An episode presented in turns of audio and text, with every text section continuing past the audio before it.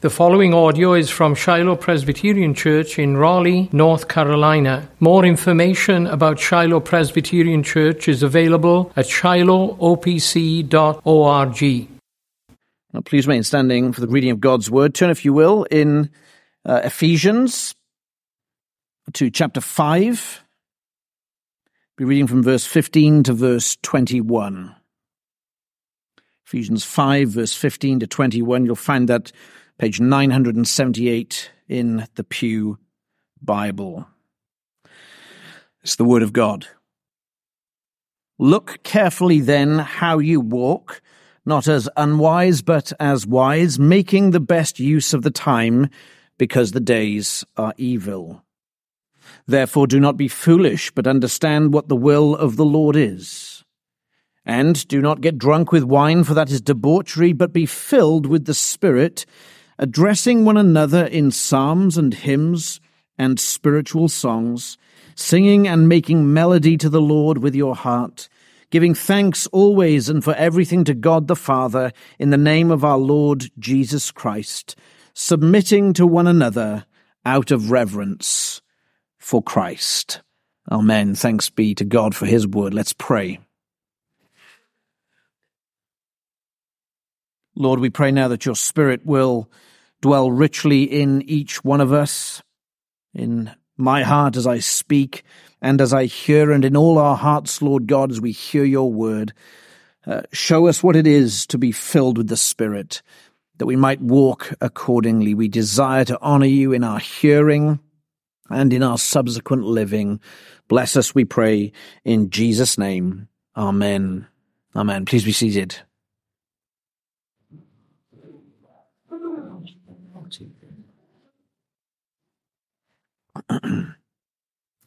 well, the Apostle Paul is continuing his treatment, his discussion uh, of the Christian's walk, how we are to live as Christians. And here we fundamentally, in verses 15 to 21, have three more commands, three areas of thought that we are to turn our minds to, understanding how we are to live.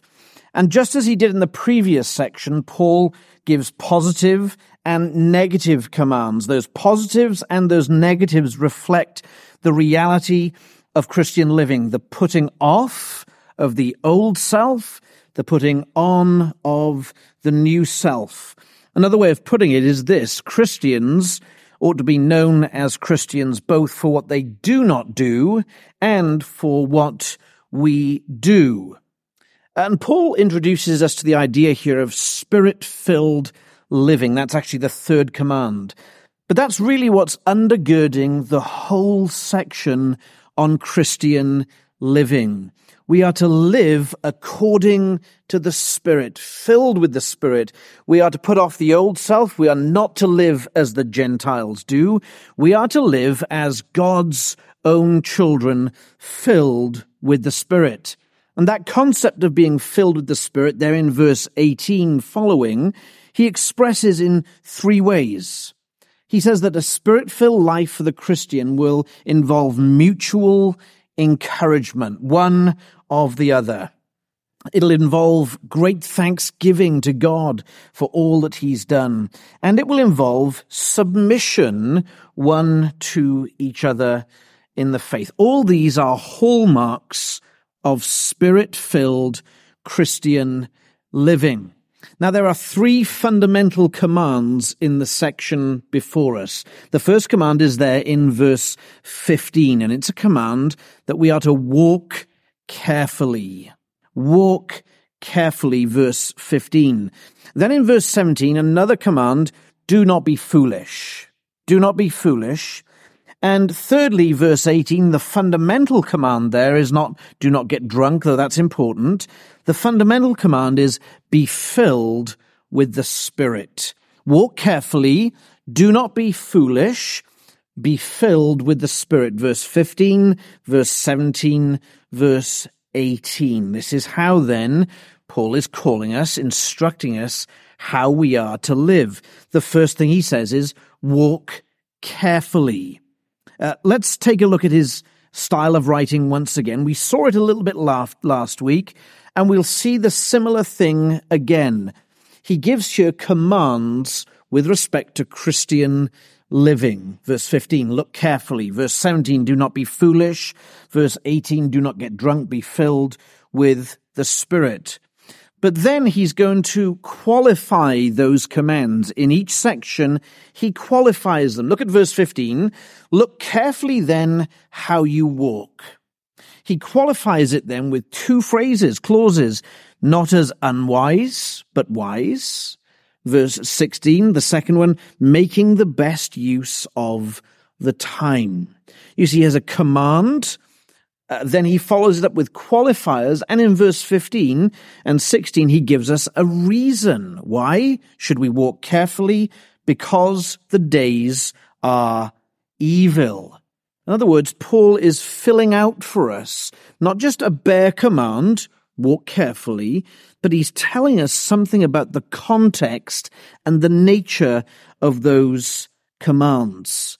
And again, I want to reiterate what Pastor Rockin has said and I have said in previous weeks. These commands do not come to us simply as bare commands. As we read these things, surely we're reminded at least of the conduct and life of our Lord Jesus Christ. Most certainly we have commands directed towards us. How are we to live? We are to live in a spirit filled, Christ like fashion. We're reminded then, uh, as we've confessed tonight, as we've sung tonight, our Lord, according to these commands, lived a life of perfection. He lived a life of perfection in what he did and in what he did not do, both positively in his actions and negatively, as it were, in what he refrained from doing. We've sung it in Psalm 19. We see it true of the Savior. It should be true of us. The Savior loved the law of God. He meditated upon it day and night. And now, friends, he has given us his spirit that we too might love that same law that we might meditate upon it day and night, that we might live according to it. So what is Paul calling us to here? He says, verse 15, look carefully then how you walk. There's the command. Look carefully how you walk provides a qualifier, not as unwise, but wise. And then another qualifier, verse 16, making the best use of the time. And attached to those three clauses is a reason. Why should you look carefully how you walk? He says, verse 16, because the days are evil. Make best use of your time, says Paul. That's how you will be wise. That's how you will walk carefully, because the times, he says, the days are evil. In other words, he's putting before us, as it were, a doctrine of the Christian, uh, the Christian's use of time, how we use time. Matthew Henry, speaking on this section, talks about how our lives are regulated by the commands of Scripture, even when it comes to time. He says, make best use of the time, says Paul. Do not be unwise. That would be to make poor use of the time. If you lack care in how you walk, you're not making best use of the time. The days, he says, are evil. How then are we to regulate our lives in terms of timekeeping, time usage? How are our lives regulated by scripture, as Matthew Henry says? Well, first of all, our lives are regulated by scripture when it comes to timekeeping by the weekly rhythm of the Sabbath day. Patterns of devotion and worship are found in the Christian life, one in seven. That's the corporate gathering of God's people. A day separated from work and leisure that we might devote ourselves to this pattern of worship. But more than that, we see, do we not? We see familial patterns of worship and we see individual patterns of worship. Scripture is clear both by precept and by example that all of us personally, familiarly, are to be in the Word. We are to have those regular rhythms and cycles of worship in our lives. The psalmist is exemplary in this fashion. The psalmist speaks about it morning and last thing at night. He is meditating on the word. We see the same thing in the life of our Lord. Particularly, we see times, and it appears extensive times, devoted to him being alone uh, in uh, a place where he would not be disturbed so that he might devote himself to communion with God through prayer. In other words, Paul is saying this. The Christian has a specific view of time and how to use it, making the best use of the time.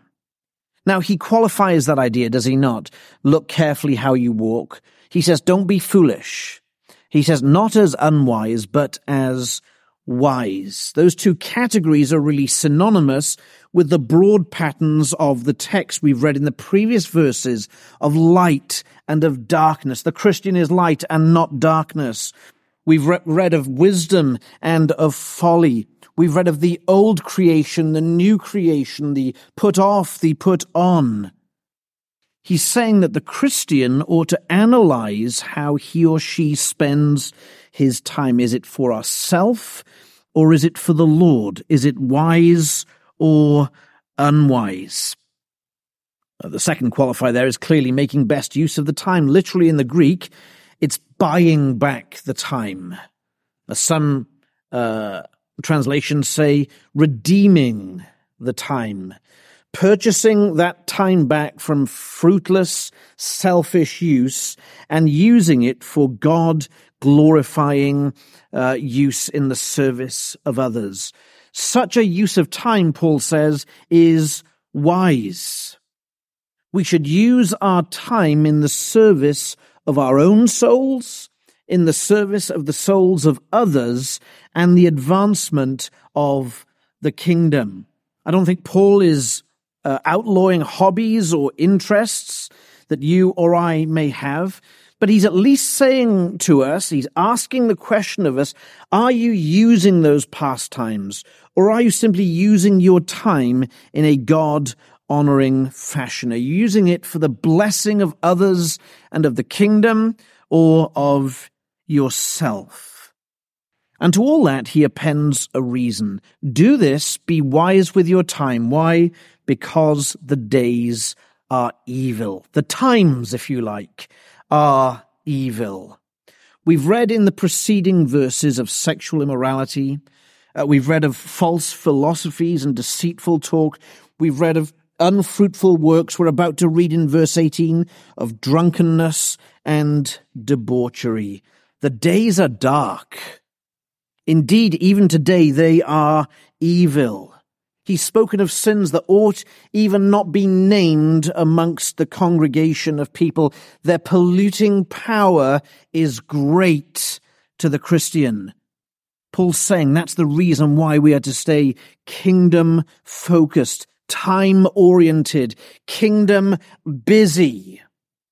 We are to be wise in this respect, not as unwise. For example, the apostle Paul will say in 1 Corinthians 15, 33, do not be deceived. We've seen that concept as well. Bad company ruins good morals. He continues, wake up from your drunken stupor as is right and do not go on sinning. You can see Paul is tying themes from Corinthians there even to our passage tonight.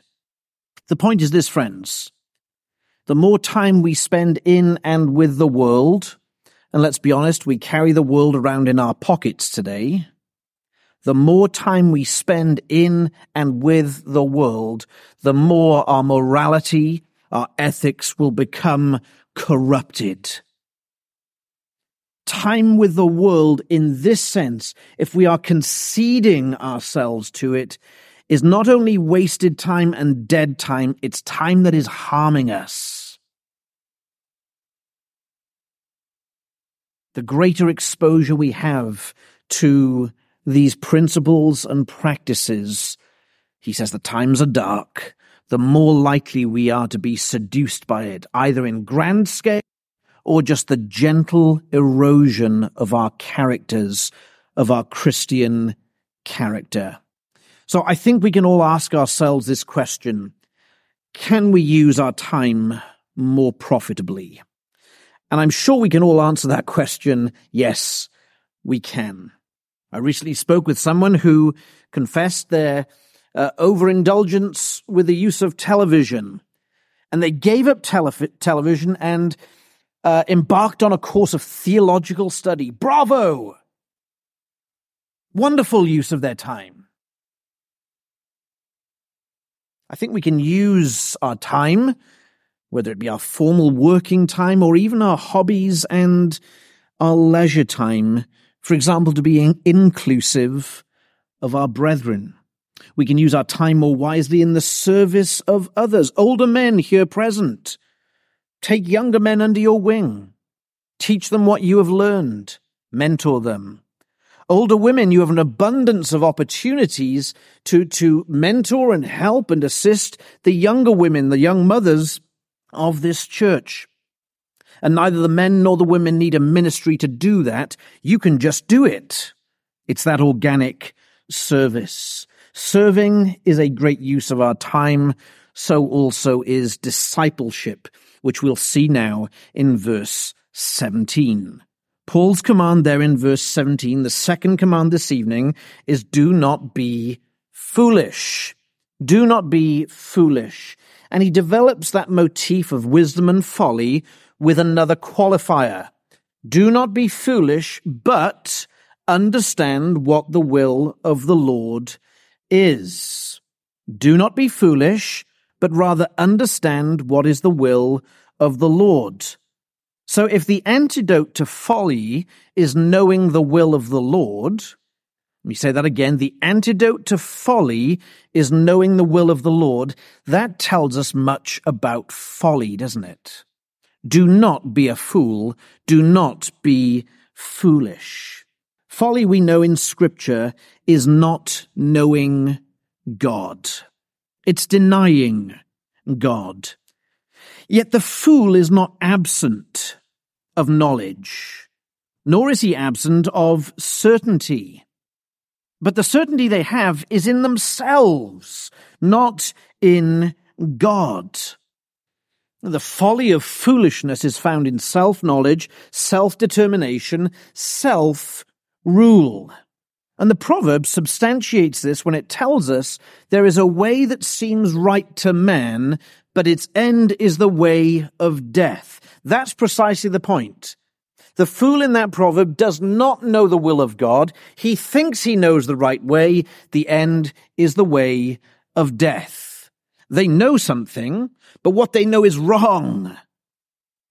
The essence of folly really is self. Self certainty, self will, self definition. Paul says, don't be a fool. And then he says, but. And in the Greek, there's two different words for but. This is a strong, strong but. Rather, do not do this, he says. Do not be a fool. Rather, but understand what the will of the Lord is. That's the antidote to folly. It's the opposite of folly. Know God, know His will. Know these matters of faith and life. Know them. You see, faith, what we believe, and who we believe, must be dictated by Scripture. In like manner, how we conduct ourselves, life, must be dictated by Scripture. You see, there's what we believe and how we behave has one rule, and neither you nor I make that rule. But understand what the will of the Lord is. So, what are we being called to do? We're being called to discipleship. We're called firstly to make wise use of our time. Now we're being called to the act of discipleship, to the idea of discernment, and to the idea of obedience. Know the will of the Lord. Well, don't just know it, do it. Discern the will of the Lord. Find it out through searching the scriptures. This is an antidote to folly. If you go through the Proverbs time and time again, you'll see how knowledge of God, fear of the Lord, knowledge of His word protects you from all manner of evils. It stops you going down that path. Your heart, your soul is armed with the truth. You discern, for example, the deceitful words of which we've read earlier, the unfruitful works, and you flee from them. Understand what the will of the Lord is. Take that word, feast upon it, feast upon Christ and all his blessedness, disciple yourself, and if you're responsible for others, disciple them also. A disciple follows his master. We're called to be avid students of the word. We're called to be men and women and children of prayer. That's how we know the will of the Lord. We're not waiting for some special revelation to drop into our heads from heaven. If you want to know the will of the Lord, pick up your Bible. Pray to Him. He has revealed Himself there. You see, knowing God's will equips us to discern the errors of doctrine and of practice and calls us then to walk in a manner worthy of our calling. Paul says, don't be foolish, but be wise. But then he moves into verse 18. And we could indeed spend many hours uh, on these verses, verses 18 to 21. He says, be filled with the Spirit.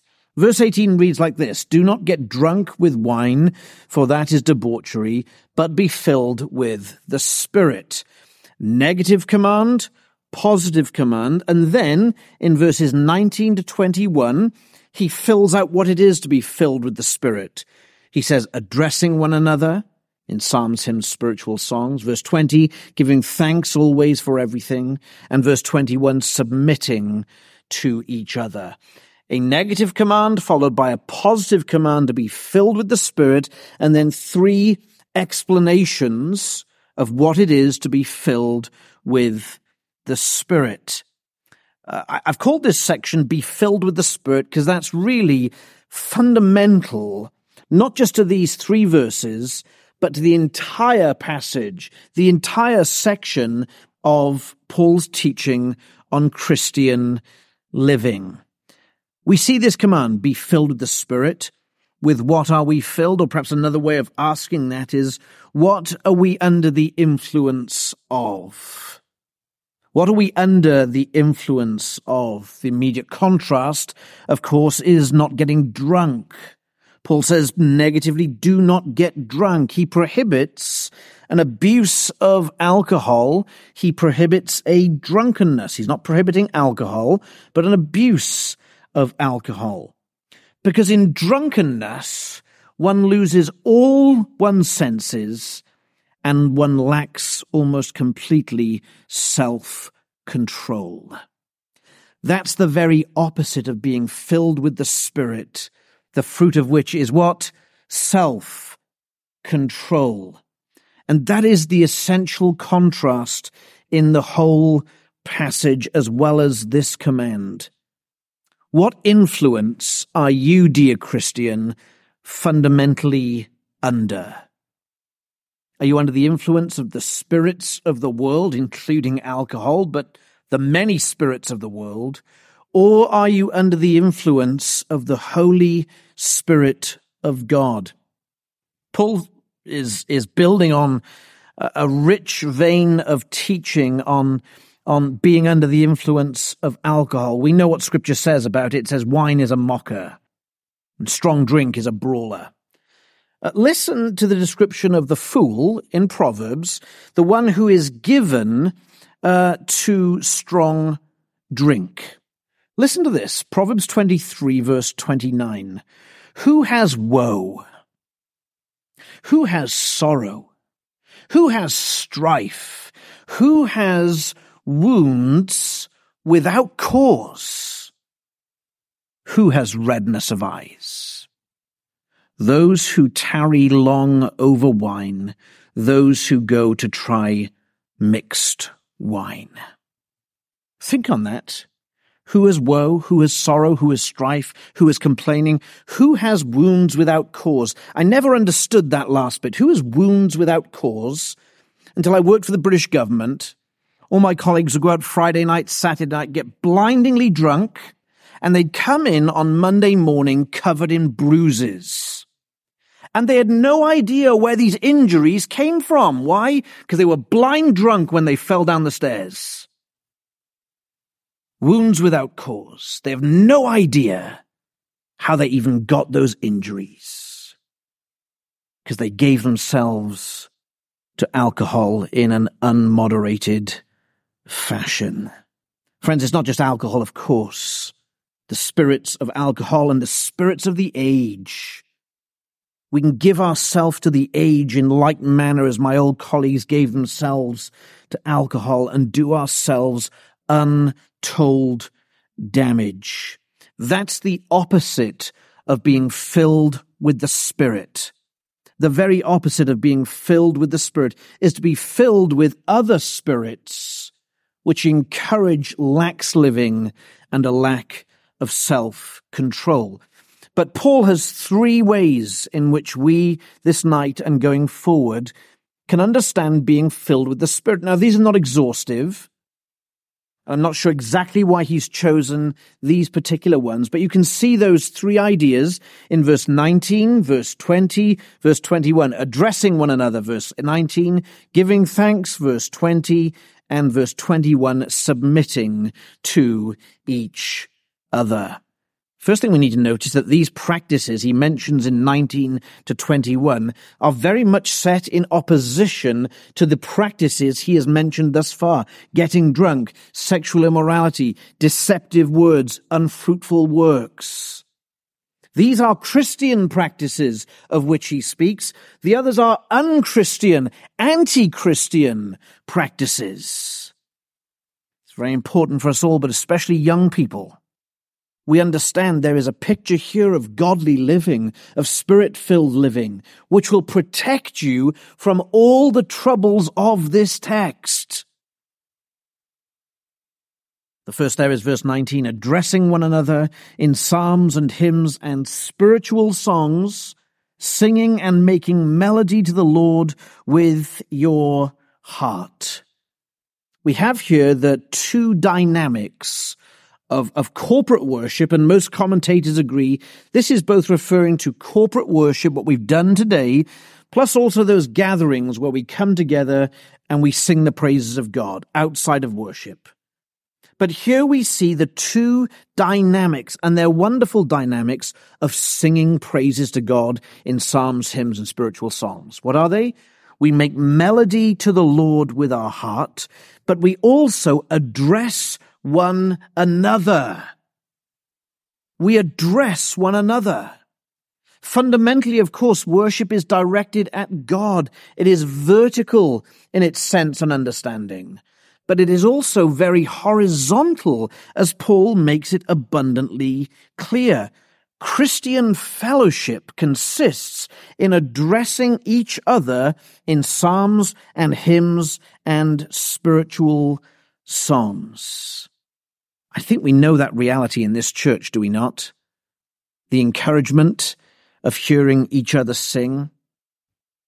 We hear each other personally, because each one of you, as we sing, we're personally testifying of God's goodness and His grace and His mercy and His kindness. I think even this morning, as we were singing It Is Well, I just sat there, I stood there silently and listened to the words of my brethren about me. I think there was a four year old behind me singing at the top of his voice. Every single word of it is well. What a ministry that was to me in that moment. You don't need to stop singing to listen to each other, uh, be addressed by other people in psalms and hymns and spiritual songs. You know what you're doing when you're singing? You're praising God and you're instructing each other. You're addressing each other. You're saying to each other, I believe this. And I believe it enough to declare it publicly in the gathering of the saints. Friends, derive grace from that. And, and give glory to God even more because he could just have, have ordained a way whereby we glorify him with no benefit to ourselves. But what profound enjoyment there is in the assembly of the righteous, offering up praise together to God, hearing each other, being, addressing each other in these psalms and hymns and spiritual songs. Reflect on worship even while you are doing it. That's one way to live a spirit filled life, Paul says. He says, do not be drunk with wine, but be filled with the Spirit. How? Addressing one another in psalms and hymns and spiritual songs. The next thing he says is verse 20. This is also the second way to be filled with the Spirit giving thanks always and for everything to God the Father in the name of our Lord Jesus Christ. If you think back to verse 4, Paul has already expressed the importance of thanksgiving in the Christian life.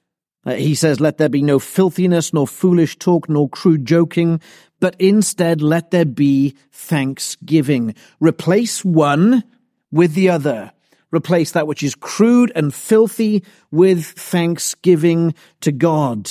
Now he returns to this idea, giving thanks always and for everything. It's pretty comprehensive there, is it not? It's interesting that this comes after the singing verse. There's a natural association with singing and giving thanks. It's one of the central components of our singing worship. One commentator speaks about giving of thanks uninterruptedly through the whole of the Christian life. Calvin writes on Thanksgiving, it is a pleasure which ought never to lose its relish, an exercise of which we ought never to weary. Innumerable benefits which we receive from God yield fresh cause of joy and thanksgiving. A pleasure which ought never to lose its relish, especially in the gathered worship of God's people. Thanksgiving is an exercise in our lives, both corporately and privately, which firstly gives glory to God. We give thanks to Him for who He is and how He has treated us. But thanksgiving also increases our reliance upon God.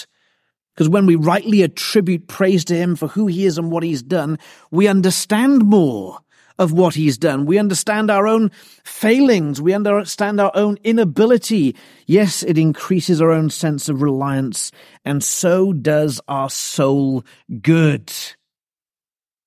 Thanksgiving, friends, is good for the soul. It pushes out a complaining, dissatisfied spirit. Give thanks. The third thing Paul says there in verse 21 is submitting to one another out of reverence for Christ. There is a right and proper mutual submission to be observed in the body of Christ, regardless of age or gender or office.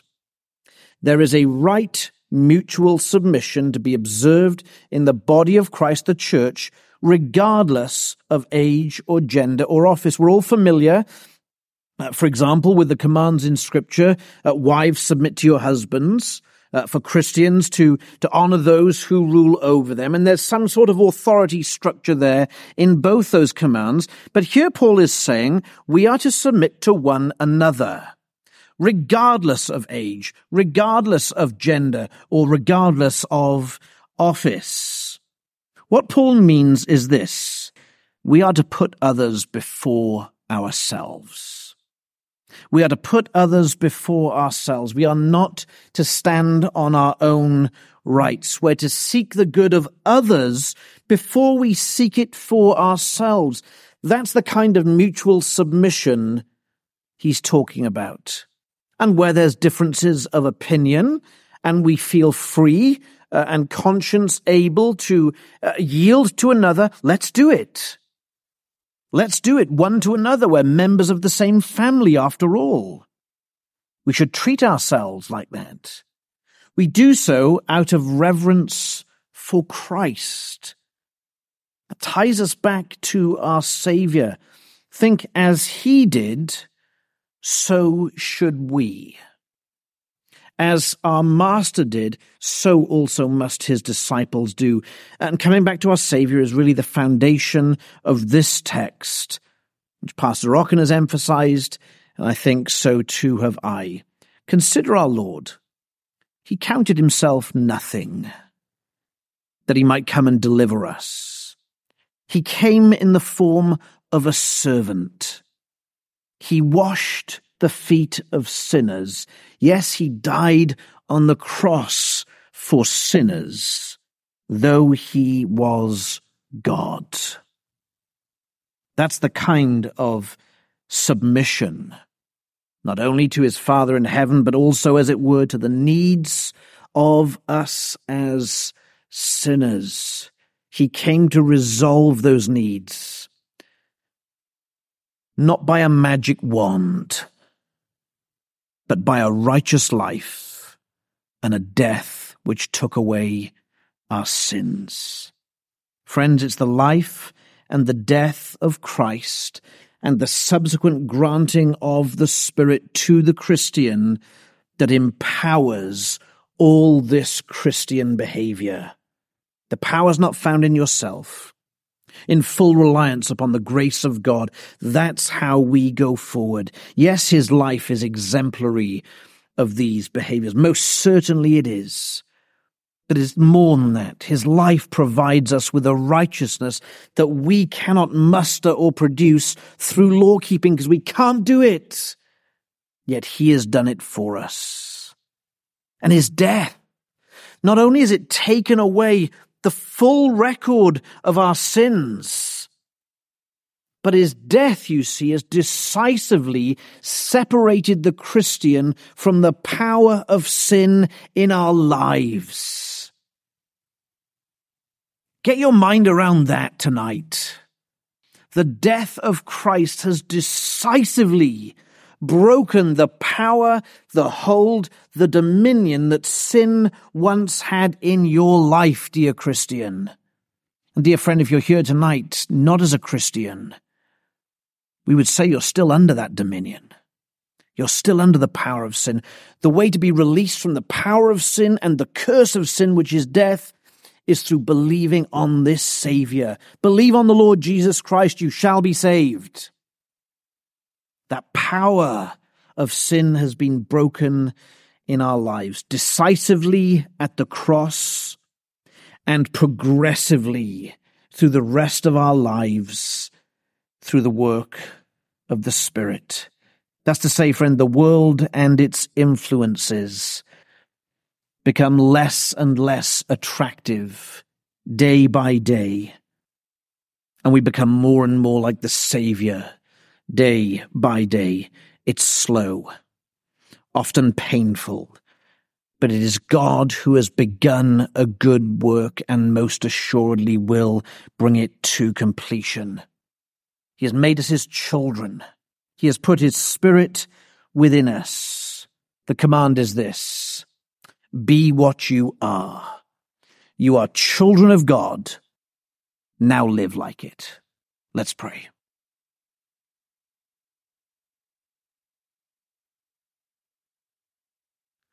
We are most humbled, Lord God, at the extent of grace in our lives.